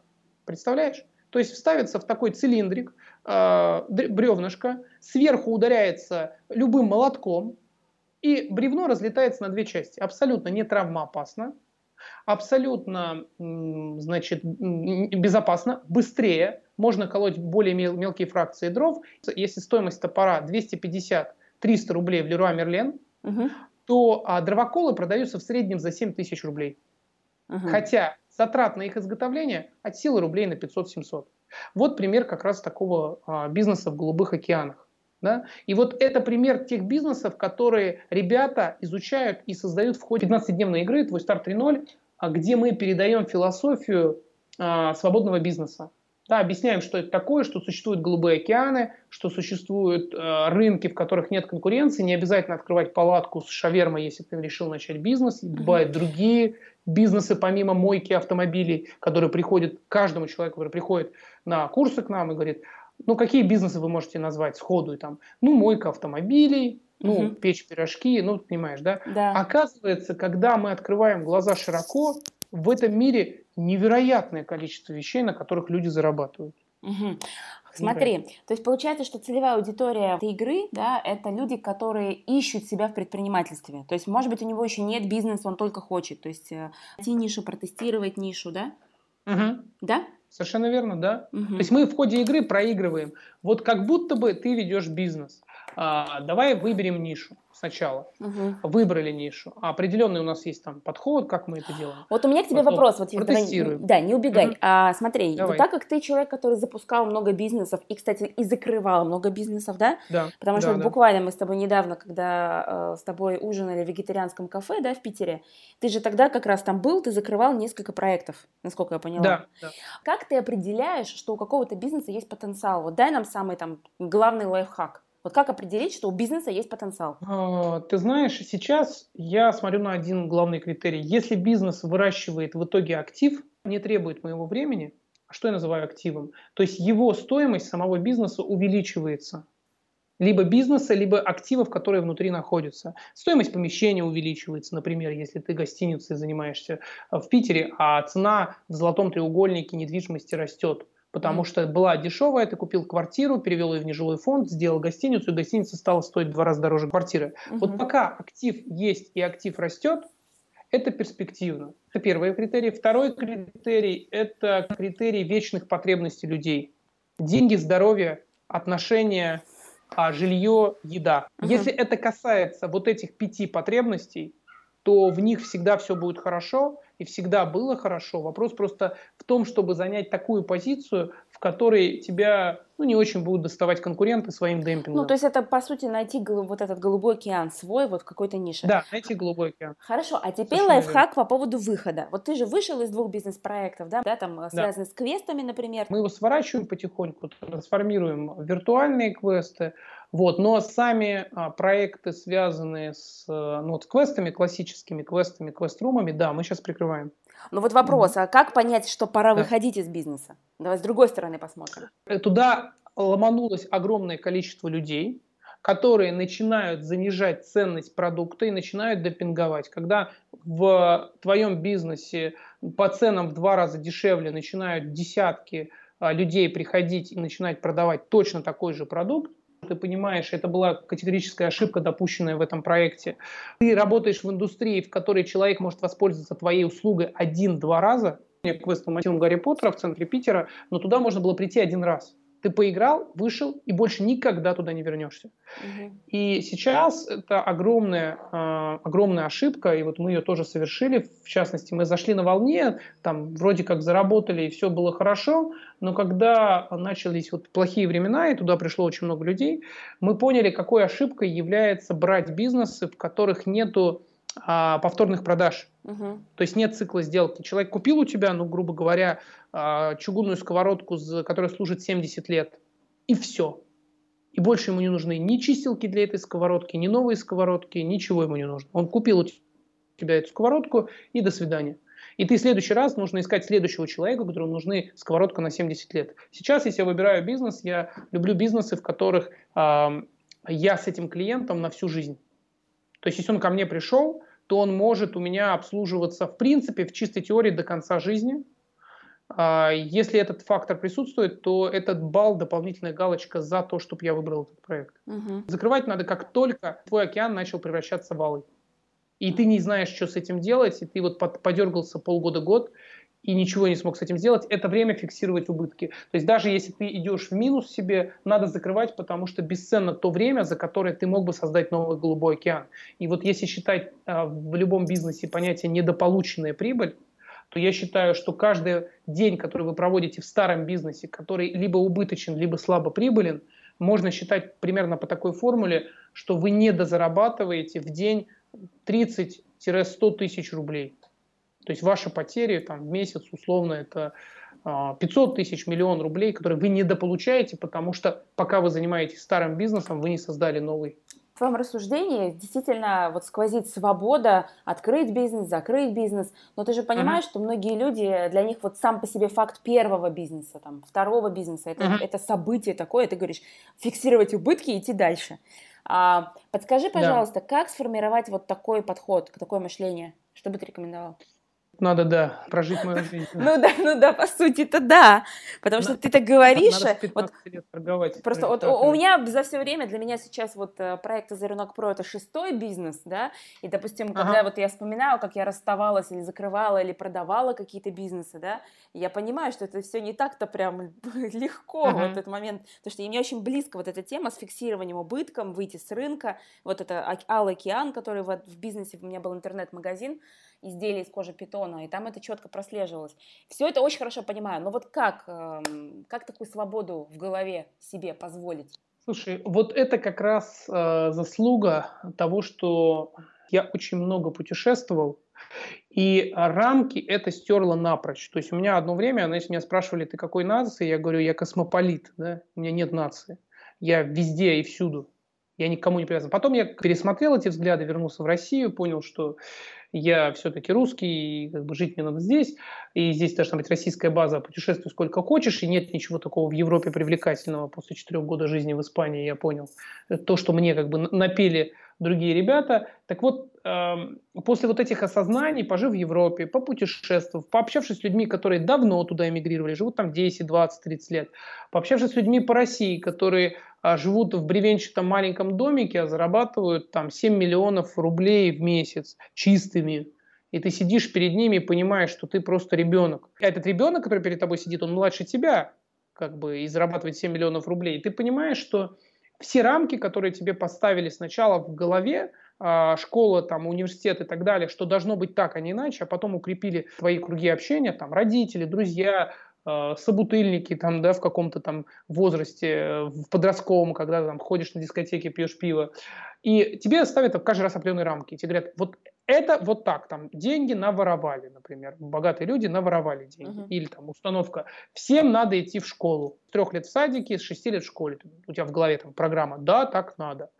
А вот программа эти у меня полностью разрушила история о том, что я встречаю людей, которые не соответствуют этим программам, которые выглядят лучше людей, которые соответствуют этим программам. И вот яркий пример, когда у меня была проблема, как вот в НЛ я пришел, да, там, с лишним весом, я весил там под сотку, 110 килограмм, не мог ничего с этим сделать, надо было постоянно заниматься в зале, чтобы что-то как-то хоть более-менее а, выглядеть. А надо было, оказывается, настроить вопросы с питанием. Да? В итоге, когда я все настроил уже, у меня было все достаточно неплохо, я шел к своему идеальному состоянию, я приходил к людям старой формации, это диетологи. То есть сидит человек с прыщами, а, с лишним весом, в замасленном халатике, в частной даже клинике, обратите внимание, но не, отнюдь не, не ухоженный, не холеный человек и дает мне советы, как мне, блин, выглядеть хорошо. При этом сам выглядит плохо. Угу. И это вот как раз яркий пример того, а что э, люди, которые живут в рамках, они и других хотят запихнуть в эти рамки. мне там рассказывали всякий бред о том, что надо вот так есть, а вот это не есть. И потом, как оказалось, это ну, настолько далеко от правды, потому что я на своем практическом примере это проверил, что я понимаю, что люди, которые живут в мире людей с рамками, они сами набирают очень много рамок. Я вот всем советую, есть такая очень крутая еврейская традиция, я прочитал в, одном, в одной книге. У них, когда человек, э, мальчик или девочка становится совершеннолетним, они, во-первых, идут в армию, и там общаются с огромным количеством людей из разных слоев общества. Там служат, начиная там, от премьер-министра, заканчивая последним дворником, и все общаются на равных в армии, запрещено там как-то вот э, дедовщина и так далее. Все очень открытые и дружелюбные. И вторая традиция у них крутая есть. Это они отправляются в длинное кругосветное путешествие. Прямо вот берут вещи, рюкзак и отправляются в кругосветное путешествие, чтобы посмотреть, как живут люди. И вот я всем советую найти время хотя бы на автобусную кругосветку по Европе. Поехать вот в 30-дневную кругосветочку и посмотреть, как люди живут в Европе. Проехать побольше стран. Это не всегда будет позитивный опыт, но у вас начнут сорваться шаблоны. А потом то же самое сделать в Азию съездить, посмотреть, как живет а, мир, о котором нам показывают по телевизору, что это а, отсталый дурацкий мир, да, а, вот там, значит, люди в грязи копаются, у них все плохо, вот нам такие вещи показывают. А по факту, я вот вчера, не знаю, ты видела, пост я опубликовал а, в Телеграме про Какой? Китай, а, его нет. достижения. М-м. Не, про Китай его достижения, там, и мы э, рассказывали, это просто фантастика. Хотите разрывы шаблона, да, что называется? За два года Китай произвел больше цемента, чем США за последние сто лет. За два года. Так, на минуточку, да? Вот мы не знаем про Азию, а, а я это видел своими глазами. Или э, в э, Китае 4 миллиона километров дорог. Э, Чтобы понять, 4 миллиона – это 4 и 6 ноликов. А вот самая дальняя точка, Хабаровск и, и там Москва, например, если их связать, это будет всего 12 тысяч километров. А в Китае 4 миллиона километров хороших дорог. В Китае в год сто, строят, знаете сколько? Сейчас вот, давай, Маш, держи, сейчас будет разрыв шаблона. 100 аэропортов. Прикинь? То есть ты представляешь, один аэропорт, два аэропорт, три аэропорта. Ты вот до 100 досчитала, и каждый раз на каждый счет представляешь, чтобы появился аэропорт в год. То есть У нас в России каждый, каждые, каждые три дня. Каждые три дня. Каждые три дня они открывают аэропорт. Новый аэропорт, который принимает, блин, рейсы с людьми круглосуточно. То есть а, за год автопарк в Пекине, например, увеличился на 20 миллионов автомобилей. И туда можно въехать только если сегодня у тебя в номерном знаке а, номер заканчивается на цифру 7. Вот сегодня въезжают только те, у кого в конце цифра 7. А завтра въезжают только те, у кого в конце цифра 9. А остальные ждут неделю своей очереди. И это факт, понимаешь? И вот эти вещи нужно увидеть своими глазами. Вот, например, поезд, на котором мы ехали, Гуанчжоу, Гуян, есть такой поезд. Он за час проезжает, опять держитесь, зрители и слушатели, 510 мостов, 236 туннелей, все это со скоростью 250 км в час. Когда мы гордимся тем, что у нас Москва-Питер-Сапсан, блин, ездит, мы говорим, ребята, мы крутые. Внимание, еще раз, 510 мостов, 236 туннелей. Это вообще даже не представить, по-моему. Хорошо, хорошо, да. Ты сейчас привел фантастические просто примеры, но давай сведем это к системе рекомендаций. То есть ты рекомендуешь угу. а, расширять видение через путешествие. Да. Совершенно угу. верно. Так, и а лайфхак 2? Хак 2 а, включить в свое окружение как можно больше людей, которые работают с нестандартными бизнес-нишами. Ну, вот таких, как Мария Озаренок. То есть у тебя не назвать стандартными те вещи, которыми ты занимаешься, да, и ты не торгуешь пирожками на Киевском вокзале или не занимаешься установкой пластиковых окон, да.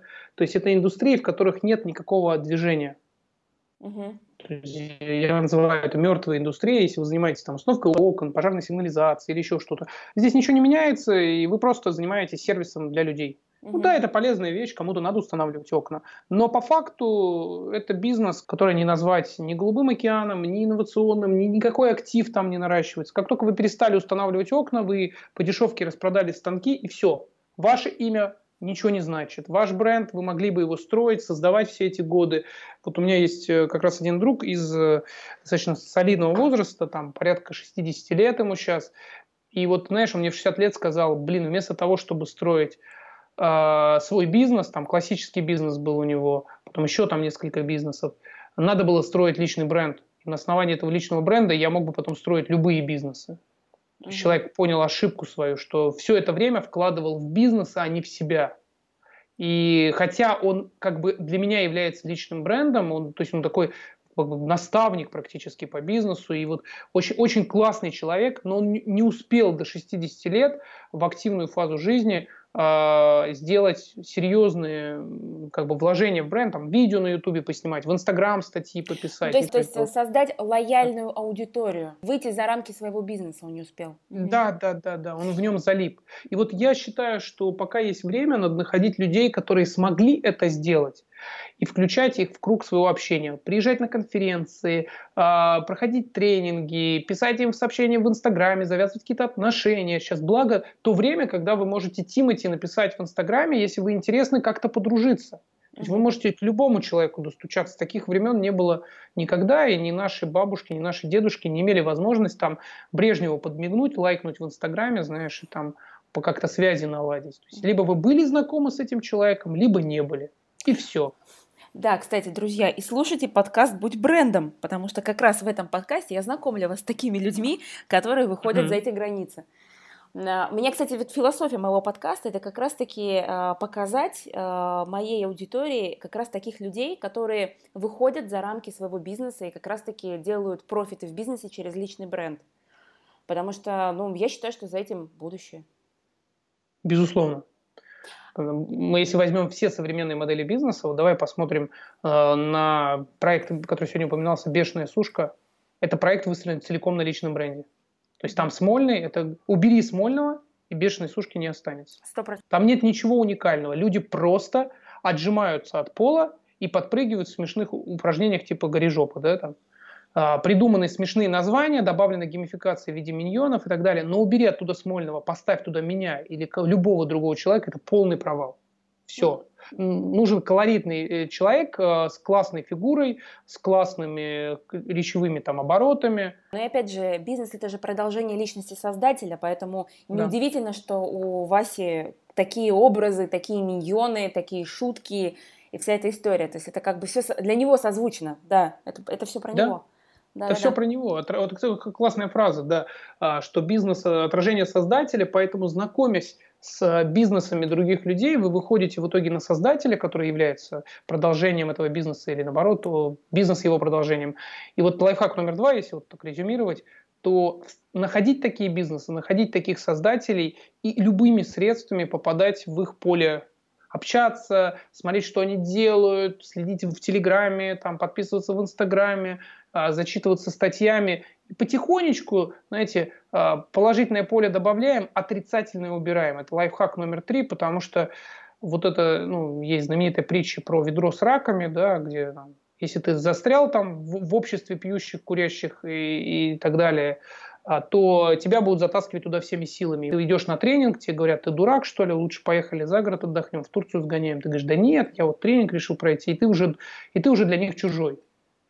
Ты уже для них не свой. Вот этот э, тоже, наверное, принцип надо понимать, что ваше окружение обычное, даже классическое предпринимательство, то есть даже люди, которые выбрались уже из там, наемной работы, оно все равно тащит вниз если вот приходишь и там говорят, ну, все плохо, Яндекс Директ не работает, подсотрудники пьют и так далее. А ты приходишь, говоришь, так, какие сотрудники? Я своих не видел никогда, потому что они работают через интернет. Да, да, да. Потому что все дистанционно. Да, у меня база на балконе с видом на что-то. Ну да. Нет, не, да, нужно, да. не нужно тратить деньги на офис. Угу. Совершенно верно. Да, мне очень близка твоя философия. Я помню этот момент, знаешь, перехода от работы в офисе с сотрудниками на момент перехода работы на CRM-ку и с, и с ноутбуком, uh-huh. да, когда у меня еще было ивент-агентство, когда я занималась спонсорингом, вот этот момент перехода, это, конечно, такой, знаешь, э, такой, я проснулся утром, и мне не надо никуда идти, мне надо открыть ноутбук и работать. Это, да, просто разжи шаблон. У меня то же самое было, когда мы продали компанию в 2008 и никуда не надо ехать. И мы с женой прямо уже одно первое время, первые недели пересидели просто дома. И мы говорим, ну невозможно столько сидеть дома. Поехали куда-то посидим, не знаю, в другое место. Да-да-да. Мы сидели за одним компьютером, у нас еще мест рабочих не хватало, когда все закрылось. Угу. Сначала странно, там кто-то на балкон идет работать, а не было интернет-кафе, не было коворкингов. Хорошо, у меня к тебе еще несколько uh-huh. вопросов. Смотри, вот ты рассказала про своего товарища, который старше 60 и про бренд не думал, сейчас сожалеет. А, вот э, фишка в том, что э, это то, с чем мне иногда приходится работать, когда мне приходится доносить предпринимателю, что лучше начинать э, строить свой личный бренд сейчас, потому что через пять лет в его нише будут личные бренды, и ему будет уже сложнее.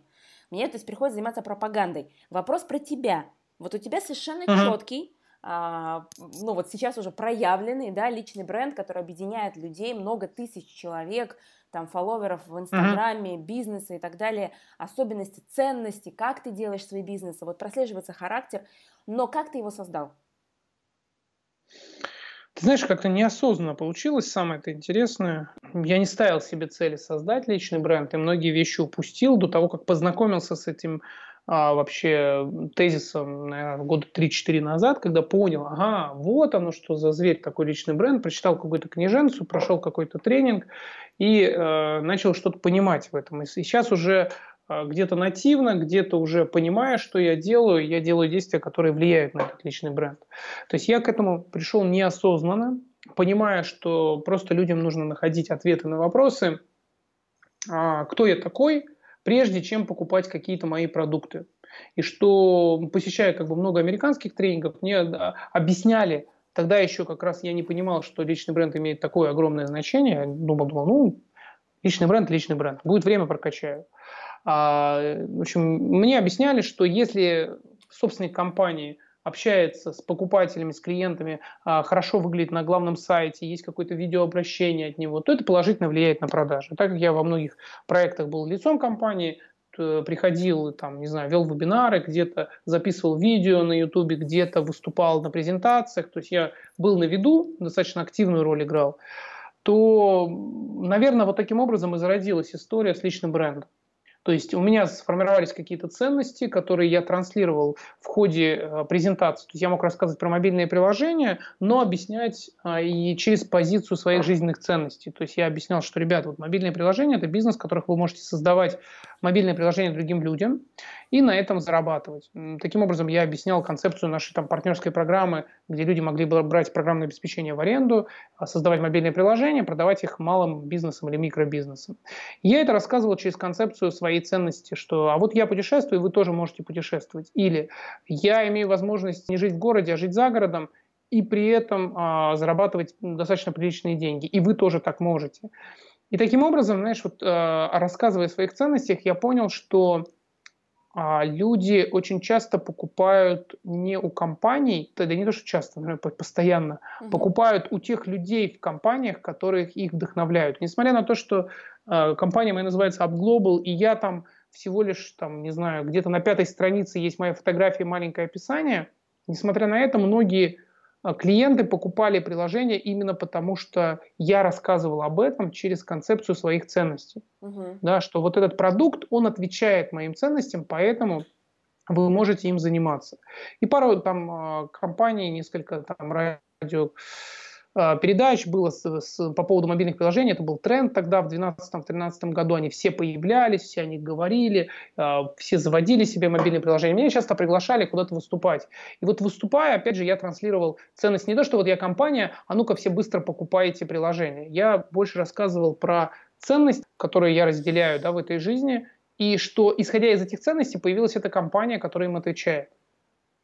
И, э, наверное, вот таким образом, транслируя ценности, и сформировалась э, история о том, что я личный бренд, да. То есть теперь меня знают как евангелист голубых океанов, то есть такой проповедник, да, проповедник голубых океанов, проповедник идеи свободного бизнеса и проповедник того, что дистанционно можно и нужно управлять с э, командой, потому что не во всех бизнесах, особенно на старте, рентабельно содержание офиса. Я не фанатик, который говорит офис никогда. Я говорю офис да, в нем некоторые бизнес-процессы идут эффективнее. Например, мы в Ростове-на-Дону сейчас совершенно серьезно, даже не в моем городе, то есть я не живу в Ростове, а, мы сажаем а, продавцов в колл-центр. колл-центр всегда будет лучше работать в офисе. Угу. Но креативные менеджеры отлично будут работать на Бали, например. А какие-нибудь ребята, инстаграмщики, они могут вообще работать неважно откуда лишь бы у этого человека была хорошая продуктивность. Но отвечая на твой вопрос про личный бренд, а, вот таким образом, наверное, когда я проводил презентации, транслировал личные ценности, показывал понемножку свою жизнь, мне это, меня этому научили в парочке американских тренингов, что надо рассказывать, вот чем ты живешь помимо бизнеса, покажи, где ты живешь, чем, как путешествуешь, выкладывай свой социальный профиль, а, фотографии, это было еще до Инстаграма. Я прям серьезно делал рассылки, ребята, я съездил в Чехию, а, и попробовал 17 сортов пива. Угу. Вот у меня были такие рассылки в то время, когда я еще там положительно к алкоголю относился, там не вегетарианил, я ездил в Чехию и выкладывал фотоотчет. Угу. И вот а, отношения с клиентами выстраивались после того, как я не сухую там скучную статью про бизнес а, писал, а я писал о том, какой у меня лайфстайл и как я классно вот побывал в Чехии, как я познакомился там по дороге с двумя смешными арабами. Вот с этими арабами о том-то поговорили. И вот это, знаешь, э, и формировало отношение ко мне, которые люди теперь, э, которые меня знают 10 лет, там подписчики, которые остались из этих 4 миллионов, да, они а, меня знают как человека 10 лет, представляешь? Да, То да, есть да. я, они со мной росли, кто-то со мной старел, кто-то со мной заводил детей, знаешь. Угу. У меня есть там письма от подписчиков, что, вы знаете, я вас слушаю там с 2008 года. И сначала я вас ненавидел, потому что мой муж, это даже женщина пишет, я вас ненавидела, а, потому что мой муж постоянно пропадал на ваших лекциях. А потом у нас родился ребенок, а он все равно ходил на лекции, спускал последние деньги. И мне так не нравилось, так не нравилось. А вот в этом году я сама попала на ваш курс и поняла, что муж тормозил, надо быстрее открывать бизнес. И мы вдвоем открыли, у нас все получилось. Но у человека этот цикл занял 7 лет. Uh-huh. И если бы не было такой концепции, как личный бренд, как я потом понял, что люди со мной выстраивают дистанционные отношения благодаря моему, пусть тогда рефлекторному позиционированию, сейчас это более осознанная вещь, uh-huh, да? uh-huh то не было бы сейчас продаж спустя 7 лет. Абсолютно причем разных продуктов, не только тренингов. Если Но... Ну кто-то сейчас из слушающих думает, что это про инфобизнес и про тренинги, нет. У меня люди по моей рекомендации покупают а, в виртуальном агентстве недвижимости в Испании виллу, потому что они меня знают а, уже давно и понимают, что мне можно доверять, потому что я жил в Испании, и в том месте, где меня спросили, а вот в этом месте точно хорошо в Пунто-Приме? Я говорю, а, слушай, мы там любили с женой гулять, да, вот там не шумные соседи, нормально. Вот mm-hmm. так это работает, понимаешь? Mm-hmm. То есть я недвижимость в Испании продал дистанционно человеку, получил свой процент, потому что личный бренд. Да, сто процентов. Слушай, но вот в этом связи удивительно, то есть получается, что ты все это время выстраивал свой личный бренд со своей аудиторией через email подписку. Да, да, хм. больше других каналов я не знал просто. Вау. Не было Инстаграма, я не знал, что можно ВКонтакте, я дикий был. Я учился на нескольких тренингах, как нужно выстраивать отношения. А, но, честно говоря, это в итоге произошло нативно главное правило было такое, пиши, как, как будто бы ты пишешь друзьям. Странно, что, например, ты не завел блог, например. Ну окей, если бы вернуться вот назад, да, такая машина mm-hmm. времени, что бы ты изменил? Вот что бы ты сделал, может быть, по-другому, более эффективно? Более эффективно, да, знаю, что бы сделал. Слушай, я как раз вел блог, а, он у меня до сих пор есть, я его сейчас немножко там переделываю, потому что больше занимаюсь э, телеграммом, чем там, другими вещами. На блоге пишу о своих каких-то достижениях, но блог, честно говоря, практически вымерший формат, именно блог на WordPress. Угу. Если писать его как блог, потому что люди прекрасно тебя почитают в Инстаграме, ВКонтакте. Зачем нужен отдельный блог? Люди не любят покидать э, среду обитания. Да, да, обитают да. ВКонтакте, не любят. Из Инстаграма не любят уходить, из Телеграма не любят уходить. У меня бывает день, когда я не ухожу из Телеграма вообще. Я все делаю там, да. Просто управляю, читаю новости, покупаю билеты на самолет и не захожу просто в браузер. Нет смысла, да. А так и люди, они не любят сейчас покидать. Поэтому, да, у меня был блог, он есть, но я уже на него не делаю какие-то ставки. Вот то, о чем я жалею, с 2010 года я начал вести канал на YouTube. Не понимая, как это делается, выкладываю какие-то страшные видео, за которые стыдно. А, но потихонечку я начал осваивать этот инструмент. И мы его бросили а, буквально спустя полтора года. Набрав приличное количество подписчиков, начали выкладывать. Времени не было, закрутились. А те, кто выкладывали стабильно и регулярно туда по два, по три видео, даже в скучных тематиках обучения, а не развлечения, сейчас это люди, у которых 100 тысяч подписчиков, 200 тысяч подписчиков. Сейчас э, у меня там 4 миллиона подписчиков по e-mail, а у Паши Багрянцева э, значит, там 200 тысяч на Ютубе, и мы пойдем по Санкт-Петербургу. Уже 270. Уже 270, да. Да. Причем они растут Да, практически растут. сами, Да. просто на дрожжах. Я знаю, что Паша с семьей там сейчас в Хорватии отдыхает, до этого в Сочи тусил. То есть не сказать, что он в поту у- у- просто у- упахивается на эти видео. Нет, это не так. Но при этом, если мы будем идти в Санкт-Петербурге и по, по Дворцовой площади, то узнавать будут его, а не меня.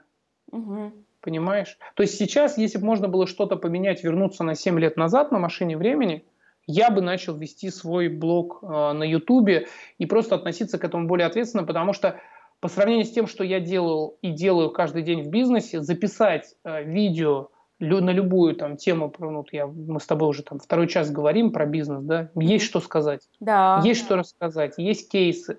Я бы мог YouTube весь э, как бы, ну, удобрить своими видео. Да, да, да. Много Я на самом деле было. сдерживаю себя, чтобы и думаю, и про это надо спросить, и про это надо спросить, и вот это надо спросить. Но на самом А. деле я оставлю еще вопросы для нашего второго видеоинтервью, которое я с Да. тобой обязательно запишу как при встрече Да, когда-нибудь. интересно, где мы встретимся, да? Потому Да. что сейчас такой мир, что и ты свободный, и я свободен в плане того, что мы можем встретиться вообще не в Москве и вообще не в Краснодаре. Сто процентов. Может да. быть, где-то посередине, в этом прелесть, конечно, концепции свободного бизнеса.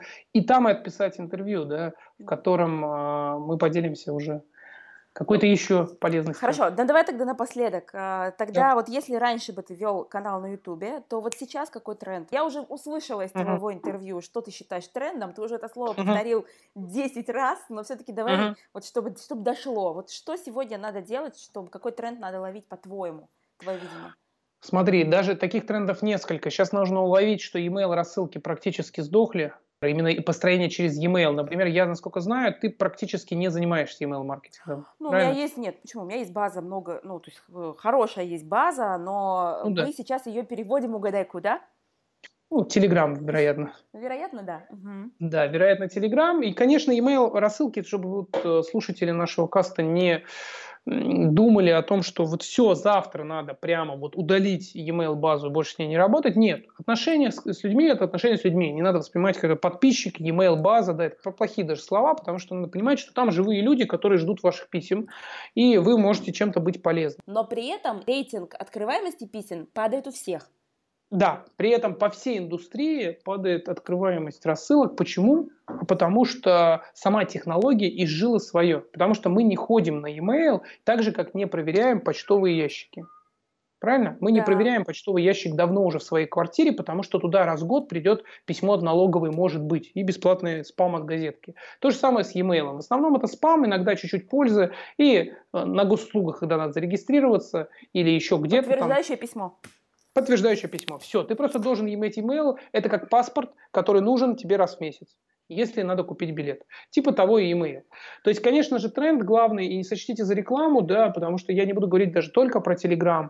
Telegram, безусловно, благодаря Роскомнадзору теперь все про него знают, которые забанили, а потом разбанили. Мгм. Гениальный маркетинговый ход, конечно.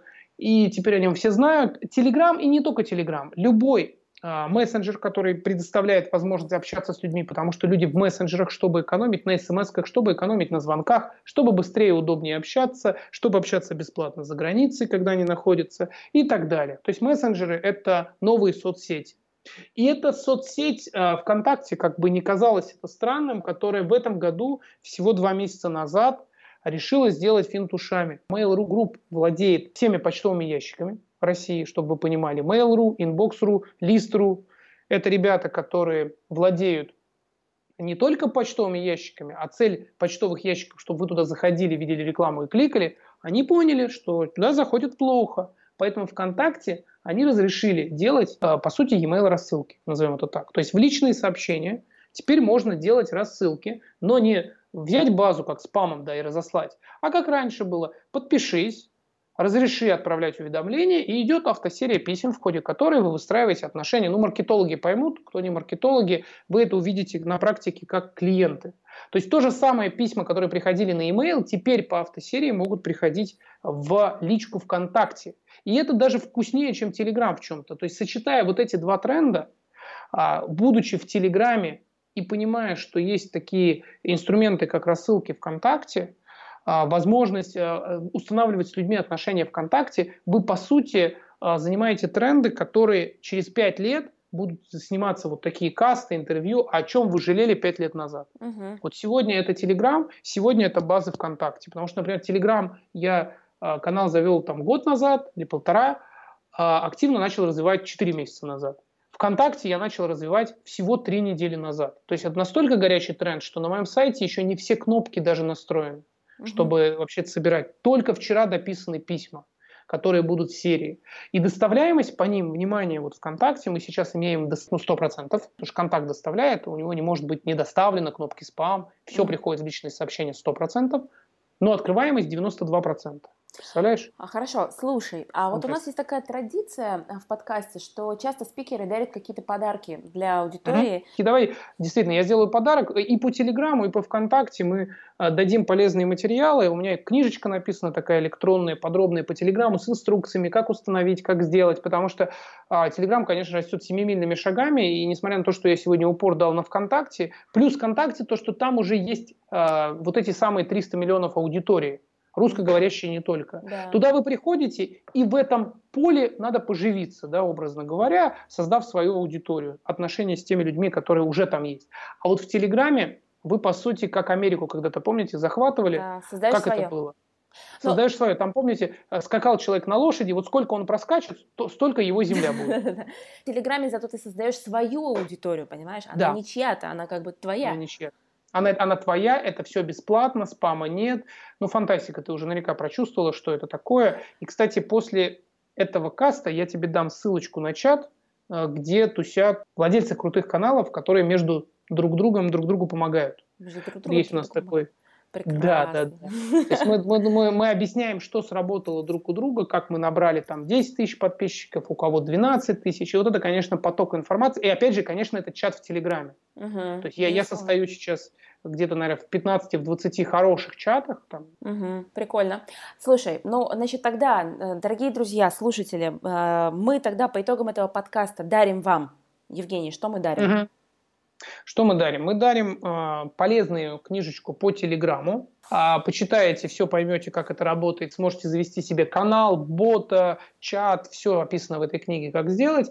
И второе, то, что мы подарим, это чек-лист действительно, а как настроить э, рассылочку в ВК. Ну, отлично. Это будет полезно, это будет работать на ваш бизнес э, для любой ниши, я так предполагаю, потому что и Телеграм, и ВК будут работать и для традиционного, и нетрадиционного, и инфобизнеса, uh-huh. и услуг, и мягких ниш. Правильно?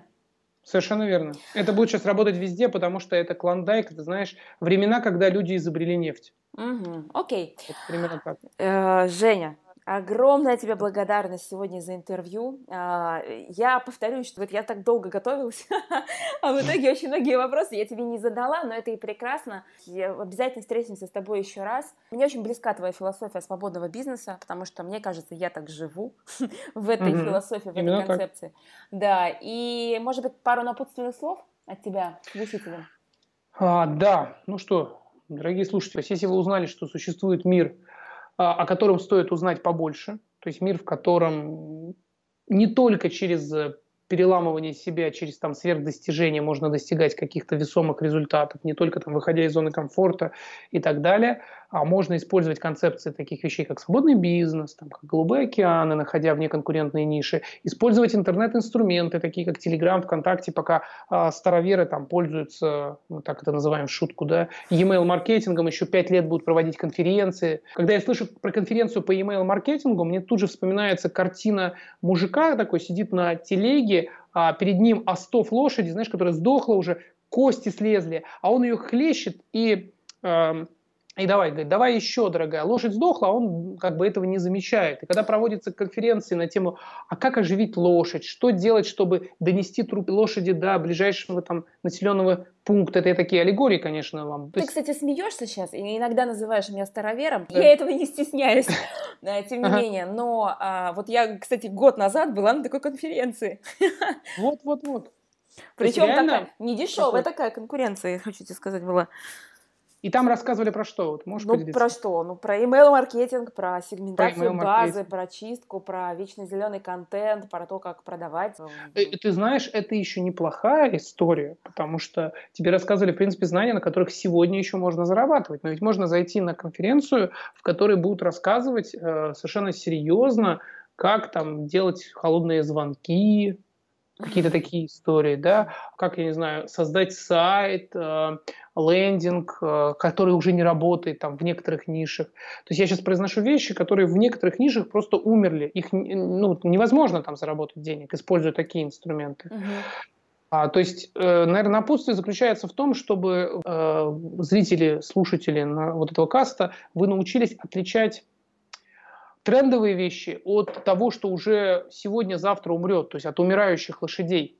Вот одни из таких умирающих лошадей – это email-маркетинг. То есть если вы до этого его знали и использовали, продолжайте, еще пять лет у вас есть. Но если вы только приходите в индустрию и думаете, начать ли мне с email-маркетинга, помните о том, что бешеная сушка без email-маркетинга на одном инстаграме э, зарабатывает там, 20-30 миллионов выручки в месяц.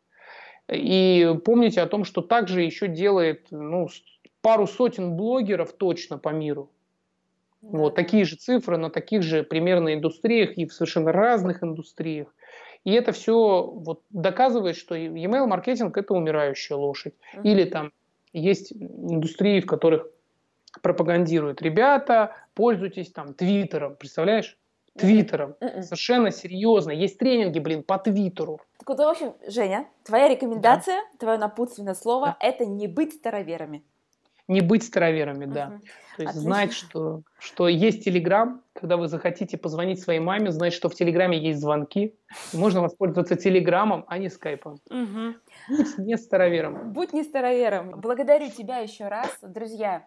А, я буду вам благодарна за ваши отзывы, за ваши лайки, за ваши шеры. Если это было для вас полезно, то делитесь. А, каждая ваша реакция, каждое ваше внимание подсказывает мне, что мы с подкастом «Будь брендом» двигаемся в правильном направлении и приглашаем тех спикеров, с которыми интересно и полезно. А мне, Женя, сегодня с тобой было интересно и полезно. В общем, как всегда. Ну что, да, счастливо тогда. Всем удачи. Да, пока.